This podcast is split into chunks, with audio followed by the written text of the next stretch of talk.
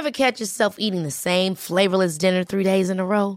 Dreaming of something better? Well, HelloFresh is your guilt free dream come true, baby. It's me, Keke Palmer. Let's wake up those taste buds with hot, juicy pecan crusted chicken or garlic butter shrimp scampi. Mm. Hello Fresh. Stop dreaming of all the delicious possibilities and dig in at HelloFresh.com. Let's get this dinner party started. I'm Sandra, and I'm just the professional your small business was looking for. But you didn't hire me because you didn't use LinkedIn jobs. LinkedIn has professionals you can't find anywhere else, including those who aren't actively looking for a new job but might be open to the perfect role, like me. In a given month, over 70% of LinkedIn users don't visit other leading job sites. So if you're not looking on LinkedIn, you'll miss out on great candidates like Sandra. Start hiring professionals like a professional. Post your free job on linkedin.com/achieve slash achieve today.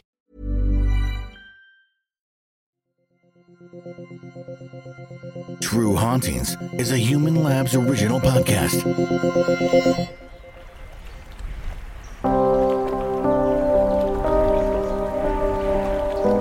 Off the coast of Venice, Italy, there is an island that legend says was formed from the ashes of all the dead who were left there to rot. Pavea Island is a place of the dead. Locals and tourists are forbidden to visit here. Fishermen avoid the area because they say it's cursed. Combine an abandoned mental asylum with stories of mountains of corpses, and you have a recipe for one very haunted island. Many lived their last days on this island through the plague, the Napoleonic battles, and the island's mental institution. Hi, my name's Renata Daniel. And I'm Anne Rekovich. And we invite you to listen to the stories and the history of one very haunted island. They say it's hell, but the view is fantastic. Renata have been investigating paranormal occurrences for the past 20 years. They have been at the center of various unexplained phenomena and have witnessed countless ghostly experiences. The duo now turn to high profile cases that have attracted the eyes of the world. Between the dimensions we see and the dimensions we don't, supernatural forces are at play. Evil lurks within the shadows of our homes and in the darkest corners of our minds. It follows us like a shadow forever. This is where nightmares become reality. This is True Hauntings. Well, Happy New Year, Anne. And Happy New Year to you and to all of our listeners. We finally made it through the holiday season. Did you eat too much? Of course I did. But Yeah. the best thing of all was that we got to be out of each other's hair for a few days. How amazing is that? No, it wasn't. I missed you. no, we That's a did. surprise. We, we did sneak a few visits in left, right, and centre, and maybe even a little video vlog, which will be coming out, but we'll leave that as a surprise. Mm. And haven't we got a bucket load of things coming up for 2021? Oh, look, I just hope we can get our international travel in. We're meant to be going to Wales with Brian J. Cano um, in July, which will be my birthday month. Oh, just give me that injection now. I don't care what I get injected We're hanging with. on. We're hanging on. just on. give me an injection of something. We're hanging on by our fingernails, but I do, I do have an injection for you yes. because on the 14th of February, we fly out to Tasmania. We do. We do. Please, Tassie, please stay safe. Please don't do anything wrong between now and then. Please. But uh, coming up very soon, we've got our new ghost tour starting off. Yes, The- it's our Copeland. Copeland Mine. Yeah. Now, if anyone wants to join us in any of these tours, it's Newcastle Ghost Tours. If you head over to that page there or onto Frightfully Good, or it's Anne and Renata Frightfully Good on Facebook, you will be able to find ticket links and all sorts of things there. So um, if you miss out on the January one, there's um, one in Fe- February, I and then. March. Yeah, so we've got a few for that one because it's just such a an amazing thing to investigate. You know, it used to be like the Wild West. Yes. It was lawless. There was no no rules and people were killing each other to get each other's gold and there was pubs and prostitutes and it just sounds like Newcastle. It does. Nothing changes. Everything goes around in a circle. And the thing is that we are going to actually be walking literally on their bones. We're going to be walking over those sites where they were digging for gold and trying to find the riches that were going to secure their future and make them happy, happy people. and where the river ran with blood. Yes. Um, and what's the other thing? Oh, the other thing is if you want to see our blog for what happened at Junee and our trip, there is a nice little vlog on YouTube. If you look for Anne and Renata on YouTube, you can go and watch that. It's a little bit of fun for you to enjoy. But right now, we need to get on to the show.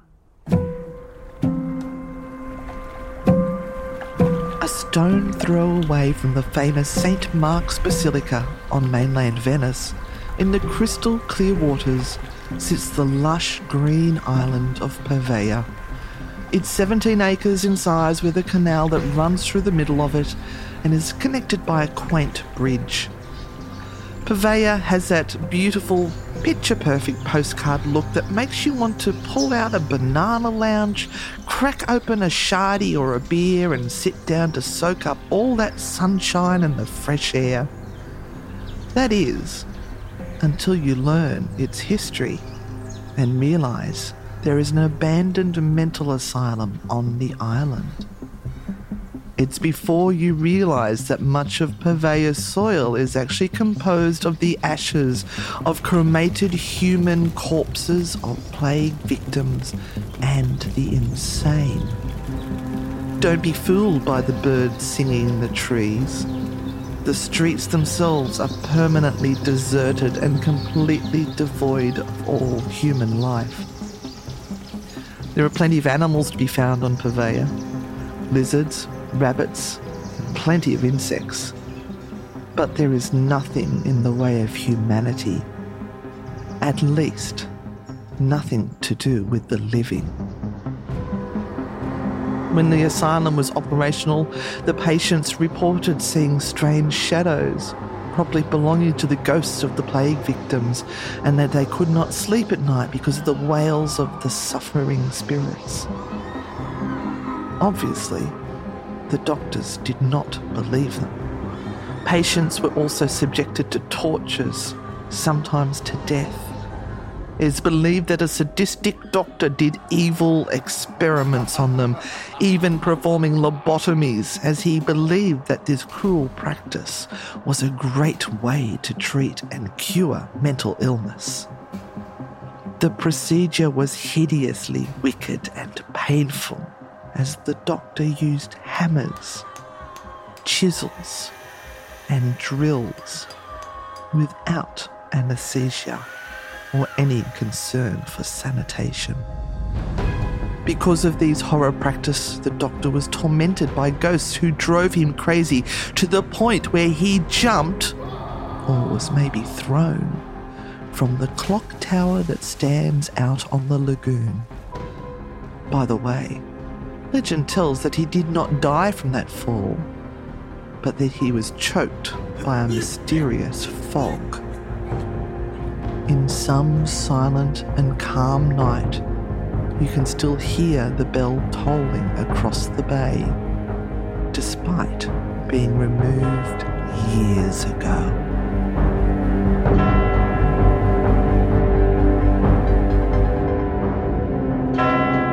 Would send any ghost hunter throwing money at anyone who would like to take them across the bay Take to me, take me. And uh, I, as you, as we have been researching this for a week now, have found many people who have made their way over to the island, paid a small fortune to those who have small boats, who will drop off intrepid hunters to spend a few hours and then come back. So the amount normally being paid at the moment is anywhere between 200 and 300 euros. I'd pay the upper price so you make sure you got picked up.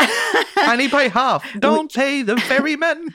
which um, is about three hundred or four hundred dollars Australian. So that's that's not a, a bad little investment Hmm. that the fishermen over there are making. Yeah, if it was 300 euro, there's probably, yeah, about 400, 450. Mm. Yeah.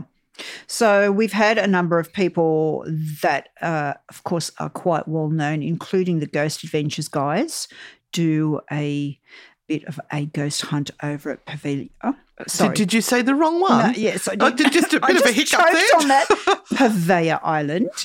Um, but we'll get more into that when you start talking about the ghosts on the island. Let's just head into some of the information about the history of Pavea. Got such a dark, varied history. It is. It's literally a dumping ground, like a, a, a floating garbage dump for Venice and Italy, really. Now, a lot of this information is actually from Jeff Belanger. We did happen to meet him a couple of years ago, which was absolutely wonderful when he came out to Australia to attend one of our um, paranormal weekends. Not ours, but yeah, yeah, a paranormal convention. a paranormal convention here in Australia. And he is the most loveliest guy. oh, he's so funny. And he is so well versed in all of this information about the paranormal. So if you ever get a chance to pick up one of his books, we thoroughly recommend it. And we'll put a link up onto our Facebook page for his website as well. So if people would like to follow him, he is a great storyteller um, and has some really great information on the paranormal too. So we'll, we'll pop some link, links up for you. hmm Okay, so here we go with some of the history of Pavea Island.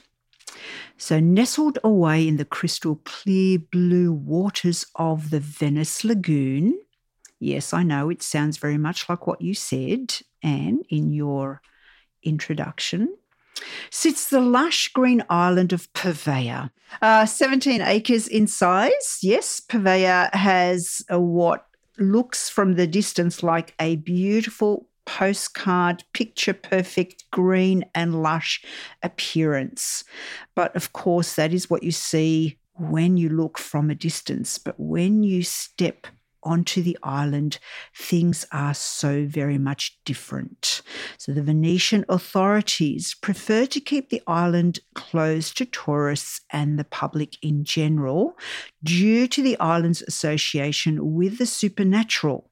Even those residents who live nearby choose not to step foot on its shores. Now, I've got a bit of a question about that, Anne, because it, it says here that the authorities prefer to keep people away from the island. But I would actually think more that it is a health thing. If you have a place where you have dumped and burnt victims of the bubonic plague, or as Zak Bagans loves to say, bubonic plague. A boo, boo, boo. bubonic plague. I thought that was hilarious. um, then it certainly must be a health hazard. Well, interesting at Q Station Manly, where I, I did work for many years. Um, there there was an area, the second graveyard, I think it was at the the top behind some of the buildings, um, where if you went up there, you had to on the way back spray your feet down with um, was it methylated spirits or terps or something like that, like a mixture of that, to kill off any germs. Because if you uh, raised the soil at all, you could expose the virus that may be lying dormant beneath. And I think it was. They had a period of time, like 50 years or something. I'm, I'm pulling that number out of my butt. Um, but there was a period of time that they had to make sure they didn't disturb the soil so that the uh, sickness would die completely. But I think probably for Pavea, that's been hundreds of years. How long does it take for these viruses to die off? Oh, I'm hoping not long because I've had enough of COVID. yes, absolutely. but let's get back to the story. So um, Jeff goes on to say go door to door in the locality or ask around in the bars and restaurants, and you'll soon find out that those who live on Purveyor's doorstep are extremely reluctant to even discuss the place with outsiders. I'm sure they all have stories to tell. So, the most common piece of advice given to strangers is simply, You're crazy if you step foot there. Purveyor has a long and fearsome reputation for being haunted, to such an extent that some of the local fishermen and pleasure boaters tend to give the place a very wide berth when sailing upon the lagoon, believing it is to be a place that is both evil and cursed. Now, there is another part to this story as well. If you are a fisherman around the area, it is said that quite often when they pull their nets up from the water, it is not only fish that they bring up, but sometimes the bones of the dead. I mean, they're still feeding the fish after all those years. Mm, well, any tides that come in and through, of course, would disrupt any of the dodgy way that some of these bodies were buried. And you know what it's like when the water table rises and falls. And we know with Venice that there are so many times that it is flooded completely. Mm, this is true. That, of course, you would get the occasional bone still coming up. And the Venetians and the Italians are very superstitious. So it would be something that, especially for fishermen, remember, fishermen are super superstitious, mm-hmm. would completely wreck a season of fishing if they felt that they were disturbing the bones of the beloved dead. So, historians believe that Venice was founded somewhere around the year 450 BC by refugees fleeing from the barbarian hordes of Attila the Hun. So, more than 100,000 piles were driven deep into the coastal mud and sand in order to provide the solid foundation upon which a magnificent city would be built. It was a bit like Waterworld. Now, Kevin Costner would be pleased. Yeah, 450 BC. What an amazing a feat, engineering feat, really. Engineering feat in that time to literally build a city on mm. mud. And it's still there, mm-hmm. only just, but it is still there. Yep so famous for its bridges, canals, and the serenely drifting gondolas that are punting slowly along its waterways. And I'd just like to insert there, if you want to have a bit of a laugh, look up Monty Python's uh, Venice clip about gondolas. I'm not going to say it here because it's a little bit rude, but it's hilarious. Okay. Venice is also well known for its infamous figures as Casanova, supposedly irresistible to women and the world's greatest lover, who was born there in the year 1725. The fortunes of Venice have always been intertwined with those of the sea, which soon became the city's lifeblood, mainly in the form of cargo ships that constantly flowed across the Adriatic Sea, bringing spices and silks from the Far East. What an amazing time that mm. would have been. So the Venetians have always been seafarers, traders, and merchants by tradition, and we need to look no further than the great Marco Polo. Marco Polo. Are you playing a game now? Marco Polo. Oh who sailed from Venice to China during the Middle Ages in order to demonstrate that. But the benefits of international sea trade brought with them one great and terrible risk disease, particularly the bubonic plague. It's that time that wasn't a bat they ate, it was a rat. Mm. That was carried in the cargo holds of merchant ships by rats and fleas. Fleas were the worst. The fleas fed on the rats, obviously. Fleas feed on me when they get the opportunity, but mm. uh, I've managed to break the cycle in my house at last with three dogs. Oh no, yeah, three, two dogs, three cats in the house. I've done well. So the plague decimated the population of Venice on several occasions throughout its long history, killing at least half of the city's inhabitants during the year 1348. Half of the city's inhabitants. It was estimated at 50,000 unfortunate victims who were sent to their graves. I can't help but wonder, and this might be a little bit political, that if dear old Trump had an island where he could uh, chuck all the sick, if he would do it. No, probably not. But anyway, let's get back to this. Oh, sorry. During the late 1700s and throughout much of the 1800s, the island of Poveglia was pressed into service as a place of temporary quarantine for ships arriving from overseas that intended to dock at Venice. With the Black Plague or the Black Death at its height, new arrivals would be kept in isolation for a period of at least 40 days. And do you know that quarantine is actually an Italian based word? I do, but please tell our listeners about it. So, quarantine or the word quarantine comes from the Italian for 40 days. Are you going to say the Italian word? I haven't got it in front of me. Quarantini. Quarantini, there you go. And uh, it was because the isolation period was 40 days. And that's what they adopted in Australia at uh, Quarantine Station Manly as well. hmm So, with the Black Death at its height, new arrivals would be kept in isolation for a period of at least 40 days when a pair of ships brought the dreaded plague to Venice in the year 1793. The Venetian authorities responded quickly and decisively, but not only quarantining those sailors who were infected to the shores of Poveglia, but also by shipping plague victims across from the mainland along with the bodies of those who had already died of it. So, as much as we are in the middle of COVID right now, this is history repeating itself. It is. And it's quite distressing because it makes you think, what have we learned? hmm And it's been about 100 years because the biggest one that we had was the Spanish flu, hmm and that was 1919 Mhm. or around that period of time. Mhm. So it's actually been about 100 years since our last big plague. And here we are again. Yeah. Crazy. Yeah, I wonder if it's the. Um, it happens at the end of. They talk about um, new ages, like we're coming into the age of Aquarius. Mhm. Apparently, is this um, some sort of upheaval that the Earth inflicts upon us to make us think about ourselves, and we Mm. get too complacent, so it chucks a plague at us every hundred years? Just a little thought. Hmm. We'll let you ruminate on that for a moment. Hmm. Okay, let's go on. In a sense, it was already too late. The streets were choked with bodies of the newly dead and a huge source of potential infection themselves.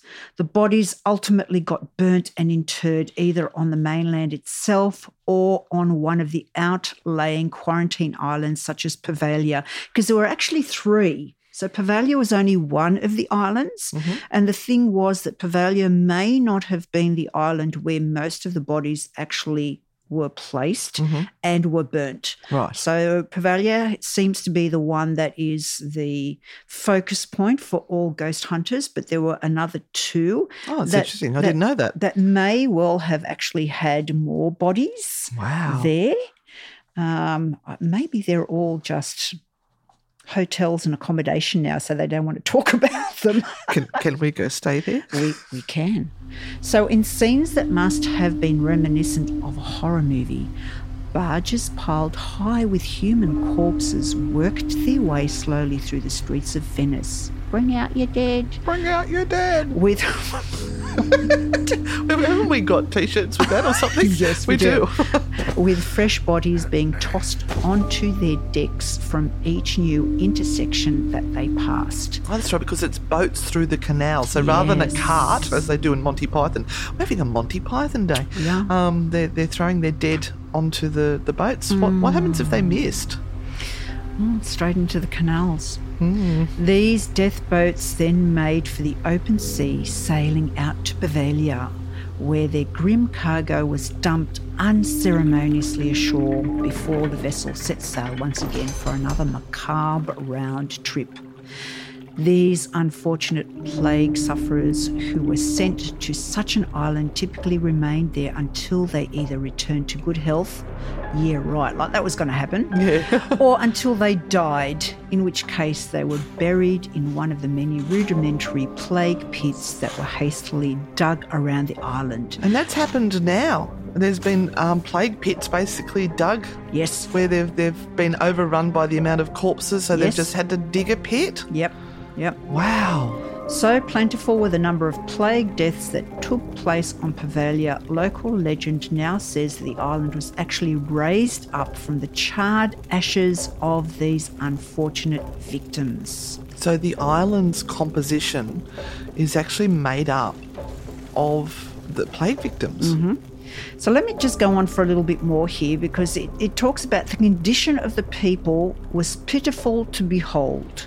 They sickened by the thousands daily and died unattended and without help.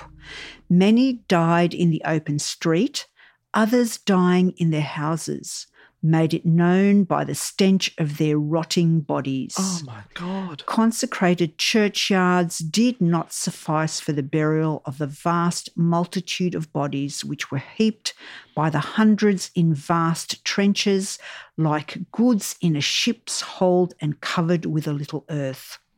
So, Italian author Giovanni Boccaccio, describing the Black Death in the 14th century and the outbreak of the Black Death, says that it killed 30% of the people in Europe. Venice was particularly vulnerable to infectious diseases, as it was a It main thoroughfare. Yeah. And it, it ran an empire on sea travel and sea trade, and there was a constant flurry of ships bearing cargo and sailors traveling from the most exotic corners of the world. The city pioneered plague prevention, appointing three guardians of public health during the first Black Death outbreak in 1348. So, Venice also established the first lazarette, a quarantine station for maritime travellers, in 1423. The word quarantine itself is Venetian in origin. It comes from the length of time travellers had to stay at a lazarette before they could pass into the city. The lazarette sounds almost like Lazarus, who they're going to raise from the dead. Raised from the dead. Yeah. Ooh. By 1776, all ships arriving at Venice had to stop at Pavalia for a check by public health officials.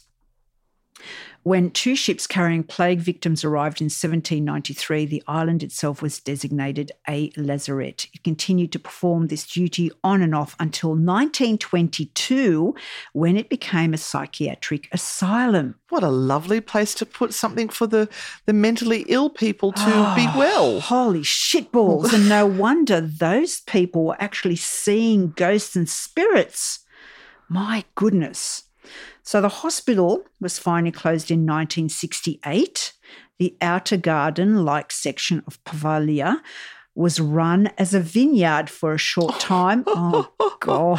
Talk about spirit. Get that, you, your bottle of wine. Oh. Ew. But this too was soon abandoned. Pavalia is made up of three separate islands that form a wedge.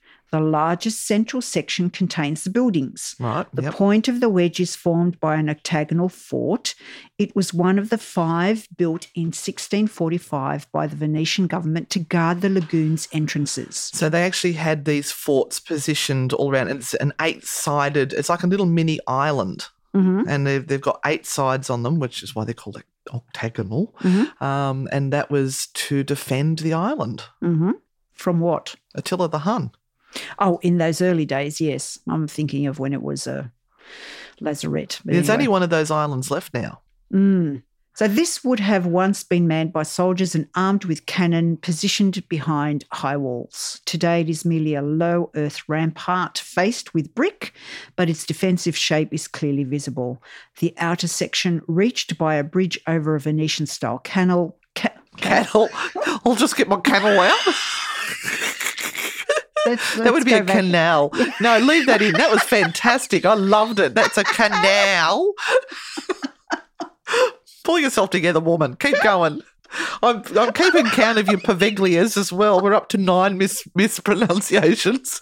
I'm such a cow. Ah, okay.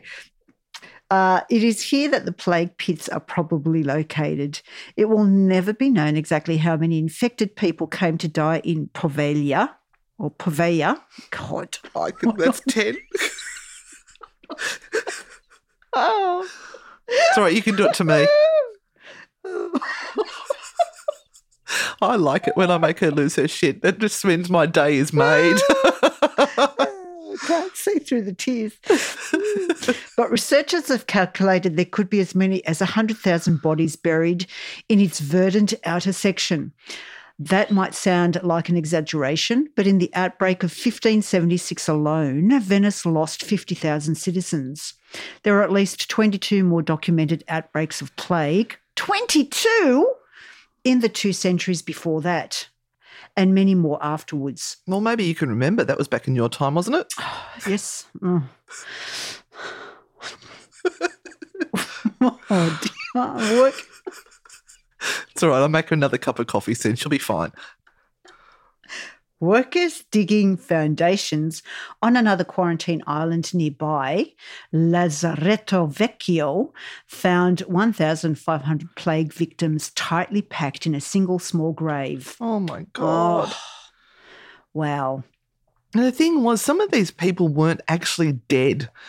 They were just not moving anymore. So that was close enough for them. So they threw them into these pits anyway. hmm So landings are strictly controlled by the Italian government. And of course, as was mentioned before, they do not like people going onto the island and exploring on their own. It is a bit of a shit show on there at the moment. Yeah. It's overgrown. It's it's in an awful state. So you do risk your life by going there. I've noticed that they've put some um, scaffolding up around some of the old mental hospital, but uh, the, it's just in such a bad state of repair. I can understand why they're not going to let people onto the island. Mm. There is a covered shelter for boats known as a cavana, and the hospital and asylum buildings still stand. But as you mentioned, scaffolding all around. Mhm. Other structures include the houses and offices once used by the hospital staff. The bell tower was originally part of a church dedicated to San Vitale, but this was demolished on the orders of Napoleon Bonaparte in 1806. So even Napoleon had something to do with this place. Yep. After that, the bell tower was used as a lighthouse. Wards and dormitories still contain beds, tables, and chairs, now rusting. The handsome floor tiles at the rear of the psychiatric ward are cracked and greened with weeds. I have to get some domestos out into that to fix it up. Mm. One room is deeply and completely carpeted with torn out pages of Italian books. In the laundry area, large rusty clothes dryers line up against the wall. The hospital had its own chapel once and featured a painting by a renowned Venetian artist, but this is long gone. In some places, vines are blurred and there is a lost distinction between what is inside and now what is outside. And ironically, the upstairs windows offer fabulous views of Venice and even closer Lido. This glamorous island playground is home to the Venice Casino, the Grand Hotel Excelsior, and the Venice Film Festival. And as we mentioned very early on, it's hell, but the view is fantastic. Over to you, my dear. And there's another little bit of history there is that uh, Napoleon um, stored his ammunition and um, gunpowder and things on the island, and they deliberately spread the word and they relied on the fact that the locals thought it was haunted so that nobody would go onto the island. Um, they, they and they could store their weapons and stuff there without fear of anyone discovering it. That's brilliant. Yeah, and um, there is also a rumor that the place has been sold. Yes. Now, the government has uh, been trying to sell this island for a while to try and recover some money for the government. yes. So the, uh, I think they wanted like. 2 million euros or something like that. Nobody was going to come up with that money. Um, there was an offer made, and I think it was about 450 euros or something like that. It, it was sold at one stage, but then um, something happened, and I will go into that in my notes. I can see a casino going up there. Mm-hmm. Mm-hmm. But let me get on to The, The haunting. A lot can happen in three years, like a chatbot may be your new best friend. But what won't change? Needing health insurance. United Healthcare TriTerm Medical Plans, underwritten by Golden Rule Insurance Company, offer flexible, budget friendly coverage that lasts nearly three years in some states. Learn more at uh1.com. There's never been a faster or easier way to start your weight loss journey than with PlushCare. PlushCare accepts most insurance plans and gives you online access to board-certified physicians who can prescribe FDA-approved weight loss medications like Wegovy and Zepbound for those who qualify. Take charge of your health and speak with a board-certified physician about a weight loss plan that's right for you. Get started today at plushcare.com slash weight loss. That's plushcare.com slash weight loss. plushcare.com slash weight loss. Hiring for your small business? If you're not looking for professionals on LinkedIn, you're looking in the wrong place. That's like looking for your car keys in a fish tank. LinkedIn helps you hire professionals you can't find anywhere else, even those who aren't actively searching for a new job but might be open to the perfect role. In a given month, over 70% of LinkedIn users don't even visit other leading job sites. So start looking in the right place. With LinkedIn, you can hire professionals like a professional. Post your free job on linkedin.com slash achieve today. Hey, it's Ryan Reynolds, and I'm here with Keith, co-star of my upcoming film, If, only in theaters May 17th. Do you want to tell people the big news? All right, I'll do it. Sign up now and you'll get unlimited for $15 a month in six months of Paramount Plus Essential Plan on us. Mintmobile.com slash switch. Upfront payment of $45 equivalent to $15 per month. Unlimited over 40 gigabytes per month. Face lower speeds. Videos at 480p. Active Mint customers by 531.24 get six months of Paramount Plus Essential Plan. Auto renews after six months. Offer ends May 31st, 2024. Separate Paramount Plus registration required. Terms and conditions apply if rated PG. Where does one even start with all of this? There is not a huge amount of actual reports of hauntings. Now, one of the common ones is that they hear the bell being rung across the waters, but the bell's been missing from the tower for a long time.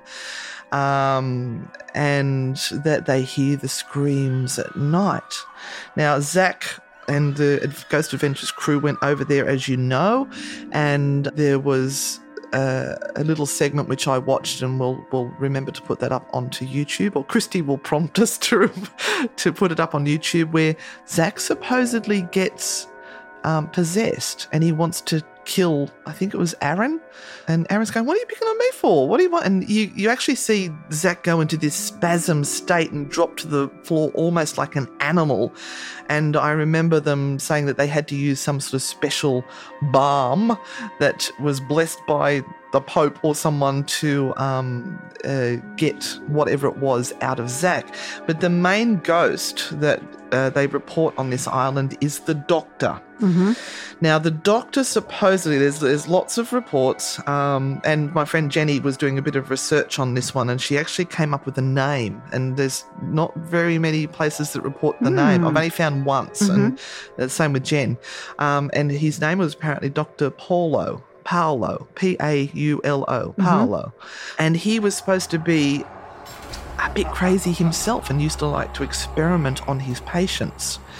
Uh, and he would perform lobotomies without anesthesia, and he would use unsanitized instruments like uh, chisels, um, screwdrivers, uh, whatever was at hand, really. He would, like, these pa- patients are lying there awake, and he would be tapping these things in through their eyeballs into their brains. Mm-hmm. He apparently used to do some other special experiments, and he saved that for the ones he chose. And he would take those people into the bell tower and he would perform those experiments on them in there, and nobody really knew what he was doing. But the patients would scream, and to hide the fact that they were screaming, he would ring the bell in the bell tower. That's atrocious. So that's where the legend of the um, the bell being heard and the screaming going on came from. There, uh, the other rumor is that he went mad himself, or that the spirits of those who he tortured to death hounded him and chased him into the bell tower to the very top, where he either committed suicide by jumping, or the spirits forced him off.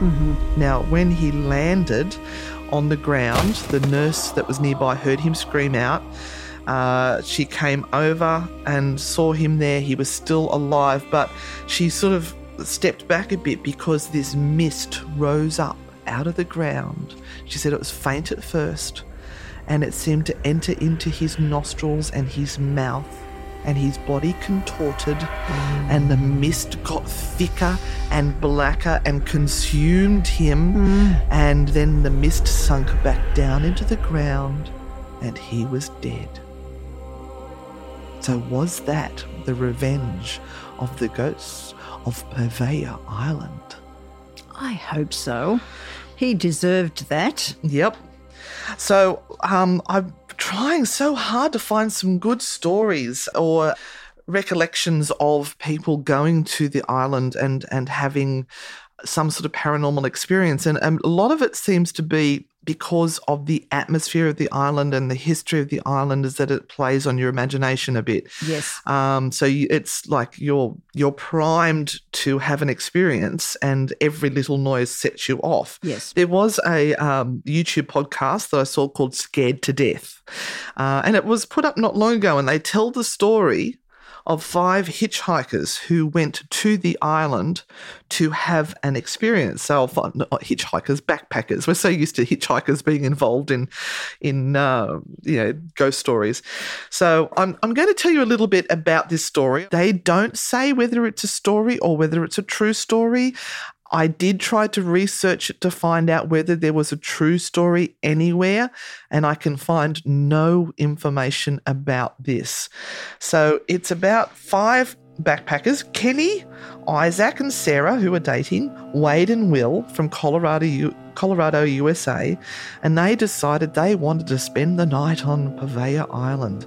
So they convinced a boat operator to take them across and they set up their tents and they explored the place and they, they had a you know this was back in the day when they didn't have digital cameras so they took lots of photos and um, the vines and it was very creepy and so after they had explored the, the island and taken all their photos, they decided to go and, and jump into their tents and stay the night. So the couple were in one tent and the other three guys were in the other tent.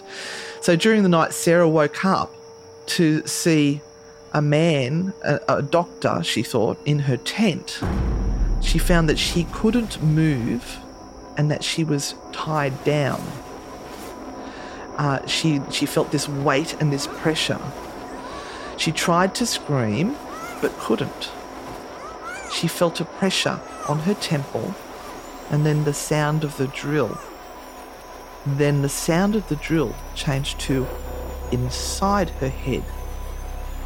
She felt as if there was warm liquid running down her face. She thought maybe it was blood. She wasn't sure. She was thrashing around in pain, and then the doctor suddenly disappeared and she was released. So she went outside to get some air to try and recover to find out what was happening. And then and she she reached out for Isaac. She she screamed out for him because he was no longer in the tent with her. So she stumbled around for a bit trying to to find where Isaac was calling out for him all the time Isaac! Isaac! Maybe she was dreaming. She wasn't really sure. And then Isaac stepped out of the bushes and said why did you do that to me? Now he had blood running down his face. And she's going, What? What did I do to you? He said, You threw a bottle of wine at my head. You you've cut my head. And she said, I didn't do that. I didn't throw anything. And at that stage they thought that maybe there was someone else on the island. So they went to go and wake up the others. They weren't sure what they should do, and they thought, well, you know, they're terrified. They're going to be awake. Let's just leave them asleep. So they just checked, and they could see the three, three lumps there lying there in their bed in their sleeping bags. So they thought, well, we'll we'll stand guard for the rest of the night and keep them safe. And then they realised that they could hear noises in the bushes around them, and they didn't know what was happening. Then they heard Kenny calling out. Help! Help! Where is everyone? Where have you all gone? What am I doing here? And he has stumbled out holding his head, and then the other two stumbled out from different directions. And that's when they realised that whatever was in the tent Wasn't their friend. wasn't their friends. So they ran screaming for help, as you would, and just so luckily, that there was a boat that heard them, took them on board. They've left their tents, they've left everything there. They've just run for their lives, and they've got onto this boat, and they've they've got back to the mainland where they were fined for being on the island because you do get fined. They, the government doesn't want you on there. Um, so not only did they have the scars from this whole experience, um, but they got a nice fine. They didn't care. They were just happy to be safely off the island. So they eventually got out of Italy. They went back home to the USA. And you know what happened then? What happened?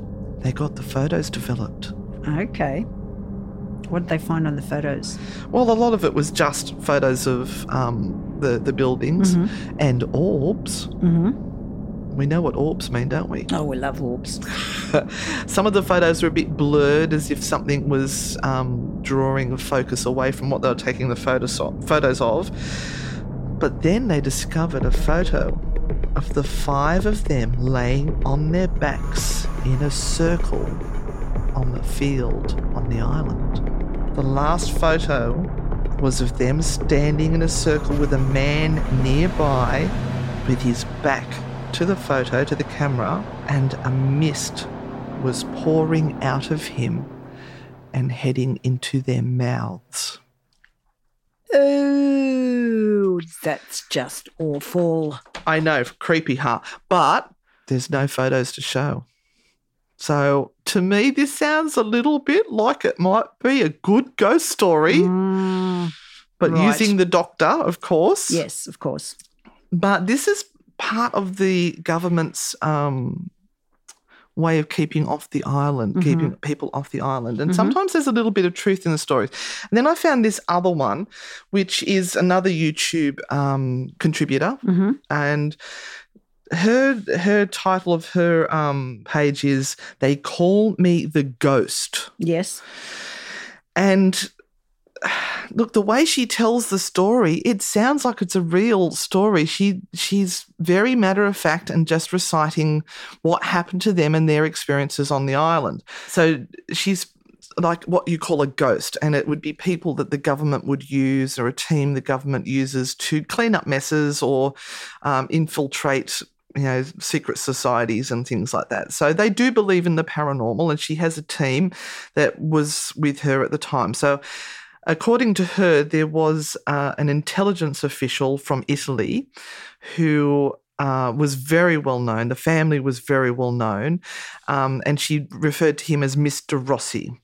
Now they had three sons. The eldest one was Thomas, uh, Tommaso, who was 21. He's a little bit rebellious and into the paranormal, and he made up a little bit of a furphy family and said, um, you know, he wouldn't go to the island. Of course not. But he did, and he took his mate Christian with him because they were they had a paranormal channel on YouTube, so they were going to film something for their their YouTube channel. Anyway, they disappeared. Oh. All right. And uh, this Mr. Rossi knew that he couldn't say that his son had gone to Pavia. No, I've got it wrong. Pavia. That's my number one. Um, so he reached out to this lady because they knew that, that she was nearby and said, Look, can you help? I've, I've done favors for you before. I'm now calling in a favor. So they um, this team decided they would go to the island. Now, in the in the meantime, there was weird things happening in the family home where Tommaso um, lived. There was things like his favorite plate and glass went missing that was set on the table where they'd left it for him to come and have a meal with them that day. Um, and then they found it washed up in the sink and left the wrong way up because he used to be a bit of a rebel. And if it was his turn to wash up, he would leave things the wrong way that the, the mother wanted it done. Apparently, the mother freaked out by that and um, reached for the glass and fell to the floor and it smashed everywhere. Now, one of the beliefs of uh, the Italians uh, is that the uh, the island was supposed to be a place that you went to if it's called like the in between. It sort of reminded me a little bit of Stranger Things with the upside down. It was neither heaven nor hell, and if people died, they got stuck there in this in between, and that they are angry because they're stuck there. Um, and these souls that are on the island that are angry were taking souls as um, retribution for the unfair deaths of the um, plague victims or the the insane that were on the island, and they actually had like a furnace there to burn the bodies. There was that many of them, Yeah. and they say that the like fifty percent of the island is made up of human remains and ash, which is Yeah. terrifying. Yep. So anyway, this um, lady uh, decided to take her whole team to go and find Thomas and Christian. They went out, and she said that it was a very strange sort of situation. It was almost like as they were traveling across the moon, which was quite bright, started to dim, and it was like the island was defending itself to keep them away from being there. But they just changed to night vision, as you do when you're a spy team Yes. they, they heard lots of shufflings and, and things that were going on. So they've, they've gotten to the main building. It's all covered in vines. And once they were inside the building, they were hearing noises outside the building. So it was like the spirits were trying to distract them mm-hmm. from what they were doing. So as they were going through the rooms, all of a sudden a big chunk of the ceiling falls in just in front of them. Now here we come up with another rumor. There was a rumor that the island was booby trapped. So to keep people away, to scare them away. So these these guys sort of then had to realise that they had to watch for booby traps as well. So it looks like the government's gone to a lot of trouble to keep people off this island. So they, they search for the boys, um, and they find, as you said, there was all the rusting beds and baths and restraints on the beds, chains on the wall. They even found blades that were for bloodletting. oh. Yep. Um, and as they were moving through, they had experiences like fingers being stroked through their hair. They saw shadows. One of them saw what looked like an animal, about the size of a squirrel, climbing or crawling across the floor in the rubble in front of them. But there was nothing there. They also saw a service light that was flickering in the distance, but there were no service lights on the island. So they started calling out the boys' names to try and get their attention. Um, and they're challenging the spirits, saying, Look, we are not going to leave until we get these two boys. So give them up to us, or we're going to be here annoying you for a long time. As they're doing this, the weather starts to deteriorate, and they've got the wind howling and the rain pouring, and they're getting drenched to the skin, and the wind swirls around them as they're getting closer to the bell tower. Now, they did have a medium, a psychic amongst them, who was intuitive to all this stuff, and so she was leading them towards the bell tower because that's where she felt they needed to go. As they got closer, the activity gets stronger, which made them happy because they knew that um, more resistance was being thrown up as they got closer to their goal. So, yep, yeah. At that stage, they do what you should never do in any horror movie. They split up. Of course. So half of them took the upper levels and half of them took the bottom levels. Uh, and they were exploring those, and then they heard Scarlett, one of the, the ladies on the team, scream. So the upstairs people went running down to see what had happened to find Scarlett pinned to a wall, face first, her face to the side, and her, like her hands and her arms up against the wall. And she was pinned there with a pressure on her back. All of this was happening with the thunder and the lightning going all around them. They, they reckon they could actually see the imprint of hands on her back. That would have been terrifying. Yeah. So at this stage, they start to hear whispering voices around them. These voices are getting louder and stronger, and they're trying to work out how to get Scarlet off the wall. At that stage, Scarlet screams yet again and is pressed harder into the wall. And one of them decides that's enough and and rushes, going, "No, you get off her!" And as they get to her, they reach like an invisible wall and can't actually get to her. And they see this smoke around her, like almost like a powder. Now, remember we had this powder in another couple of stories. Oh, yes. Yeah. Yes. Um, maybe it's ash. Could it be ash? Hmm. Anyway, the whatever it was, it finally releases her, and she says, "Did you hear what they were saying? Did you hear what the voices were saying?" And they were going, "No, we couldn't make it out." And she said, "He is glad that we are here, and that he has caught us in his trap." So they're referring to the doctor. Yes. She said that there is one main entity. Even though they've got this collective, mm-hmm. what it is is he's collecting souls. Mm. So even in his death, he is holding these souls in place. Um, so when he's saying to them, you know, he's caught them, he was using intimidation, mm-hmm. Right, to scare them. Now they realised that a lot of the stuff they were hearing and seeing was a bit of a hallucination, and so they needed to focus to not be distracted by what this doctor is throwing at them. So they keep heading to the bell tower, and um, once this uh, medium describes what's happening, that she is released, and um, they're on their way, and the mumbling voices disappear. So they're all fired up. They open up the door to go into the bell tower and find themselves in a different world. So now it's like, and we talk about this sometimes time slips or alternate realities, and where they are, the sun is shining and the uh, buildings are whole and the, the, the vines aren't growing over everything. And then they found in the room next to the bell tower the two boys. Now they were alive and they were just on the floor, huddled, but mentally they weren't there. Mm-hmm.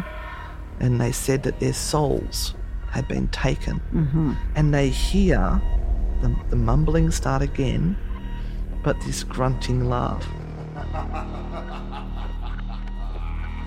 Now, the the psychic claims that it's not everyone that is upset here, it's just one, it's the doctor.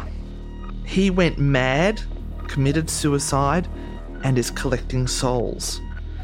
So they stay strong, focused, they know it's mind games, and they also know now, this is really important that it is not demonic. That what they are dealing with is mental health, or a soul that's gone to the other side. Now, sometimes uh, spirits do realize that their health issues have gone, and we've discovered this through our seance parlor. But sometimes they don't, and they still hold on to some of their, their traits that they had in the human world. Do you agree with that? That's very interesting. Hmm. I can see her looking at me as if to say, "What the hell are you talking about, woman?" Um, so, the, this medium saying that he suffered from schizophrenia, schizophrenia, and was delusional. So, what you're saying is that this medium is saying that even though this soul has passed, he is still in this state. He's he's stuck in this death state, he, this, Right. this madness. Okay, because he's on this particular place that you've called the in between, Mm-hmm. this place that is neither here nor there. So he is literally himself, but without Mm-hmm. hasn't moved a on. body. So they do something which I really like. I really like this concept that they decided to treat him as someone with an illness rather than a demonic entity, and they they talk to him as if he is a human, and um, they want to help him. They want to offer assistance, and they decide to hold a séance. Now, there's two reasons for holding the séance. It's to talk to the doctor and trying to um, help him, but also to contact the two boys Yep. whose souls are stuck in the in between. So they form a circle, they hold hands, and they start channeling. And uh, the the medium have the job of connecting with the doctor, and um, the lady who's telling the story had the the job of connecting with the boys. So the way they were communicating was by squeezing the hand. So when the medium made contact with the doctor, she squeezed the hand of uh, the lady who was trying to contact the boys. And when the woman looking after the boys contacted the boys, she squeezed the hand. So they knew they had the connections. Um, they, they sat in this circle with a photo of the two boys in the middle, um, and they, they sent empathy to the doctor. They, they sent him um, healing, so to speak. Now the medium, uh, the the one who's looking after boys, is calling out to the boys, calling them in. She connects with them. Um, now at this stage, the they've they've sort of won the doctor over because they're allowed to get to the boys. But then he realizes that they're trying to take him, take the boys. So he starts to try and strangle them. So they're all starting to gasp and, and try and get their breath. Um, and they keep saying, yeah, we're just here to try and help. We're trying to help you. Um, and they use their will to overcome the will of the doctor and the the strangulation breaks.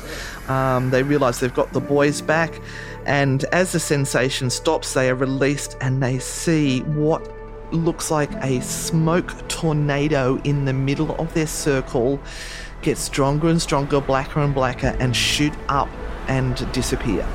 So th- they don't think that they've actually moved the doctor on, but they broke the hold of what was happening there. Mm-hmm. So they head back in. Um, they're all a bit groggy, and they find the boys, and the boys are coming too, but they're very weak. So they re- they get all the boys off the island. The the team's all in shock, and on the way back to the mainland, the boys start to return to normal. So, when people say that something is illegal to go to the island, maybe there is a reason for doing that. Maybe mm-hmm. that the government is either trying to protect them from this entity that's there. And there is more out there than the day to day world that we experience. Now, I have a couple of theories on that. First off, I think that's a great story, but honestly, the way she told it was so real, and a little part of my mind thinks maybe it was. Maybe that is a true story and that really happened. I don't know. But it sort of works. Yeah. You don't have any information to tell you whether that story is real or No. Apparently, many, many, many people have gone missing on this island, and there is no reports anywhere. The government does not keep copies of the records of people who have reportedly gone missing on this island. It all adds to the intrigue, doesn't it? It does. But right back in Napoleon's day, they were using the stories of the ghosts on the island to keep people off it. And maybe that's what the government's been doing to keep people off it. Um, and I think it's backfired on them because now they need to sell this island. Mhm. Who's going to buy it? Who's going to buy it? And there is the story of one uh, family that did buy the island, and uh, they went over there with big expectations of how they were going to renovate it, make it into a resort. It was going to Mm-hmm. be fabulous. They lasted one night. Something and happened to the daughter. Something did it? happen Yeah. to the daughter. They they got her off the island, and um, they got there and to the hospital, and half her face had been ripped off, and she required fourteen stitches to Wow. to stitch, and they refused to say what happened. Wow. So nobody really knows. Also, there is the stories of the workmen who have gone over there to rebuild and renovate, and it uh, they have also abandoned the job and left and refused to say why. hmm It's almost like they've made a pact to uh, to not reveal their story, but a little bit like you with that restaurant where you've made a pact um, not to reveal the stories if they will leave you alone. hmm So there is is it urban legend? It's a mixture of everything, isn't it? But I mean, if you look at the hundreds of years of history of this island, I would find it really difficult to not to to step onto that island and not be overtaken by what I know about it. The sadness Mm, and the, the horror of what happened there. yeah. So is it a true haunting? Hmm. Mm. Hmm. That's difficult. I think the only people that could tell you whether they have had truly haunted experiences are those that have been able to go onto the island and actually have personal experiences. Or maybe we need to ask the new uh, owners because apparently earlier this month, around, I think that Jenny said it was about the 5th of December, the island was sold. Ooh. And I can't find any information. I have tried really hard to find who the new owners are. It might be Zak. But maybe we'll find out some more stories about. Poveglia Island. There could be a second episode. Ooh. Stay with us for our next episode next week, which will be the Ancient Ram Inn in England, which we've been to, Renata. Goody, goody, goody. Can't wait. Give us a sign, spirit. Give us a sign. Give us a sign. Those old ladies are faking it. Those old ladies are faking it. Oh, we've got some stories to tell you on this one. Uh, but please, if you have enjoyed this podcast, share it around with your friends. We want to invite as many people into our family as we possibly possibly can. And if you've loved it, give us a five star rating on iTunes because that keeps us visible in the statistics and they will keep showing our podcast to people. Everyone, have a great day and stay on the dark side. Thank you for listening to this episode of True Hauntings. If you like the show, give us a five star rating and leave a review. Subscribe on Apple Podcasts, Spotify, or wherever you're listening right now. For more on Anne and Renata, follow at Anne and Renata on Facebook, Instagram, TikTok, and YouTube, or visit their website www.anneandrenata.com. True Hauntings is a part of the Human Labs Podcast Network.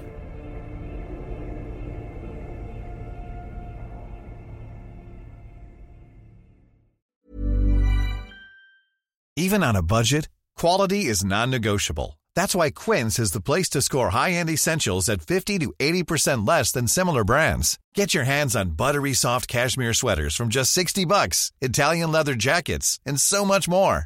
And the best part about Quince, they exclusively partner with factories committed to safe, ethical, and responsible manufacturing. Elevate your style without the elevated price tag with Quince. Go to quince.com slash upgrade for free shipping and 365-day returns. Hold up. What was that? Boring. No flavor. That was as bad as those leftovers you ate all week. Keke Palmer here, and it's time to say hello to something fresh and guilt-free. Hello Fresh. Jazz up dinner with pecan-crusted chicken or garlic butter shrimp scampi. Now that's music to my mouth. Hello Fresh. Let's get this dinner party started. Discover all the delicious possibilities at hellofresh.com.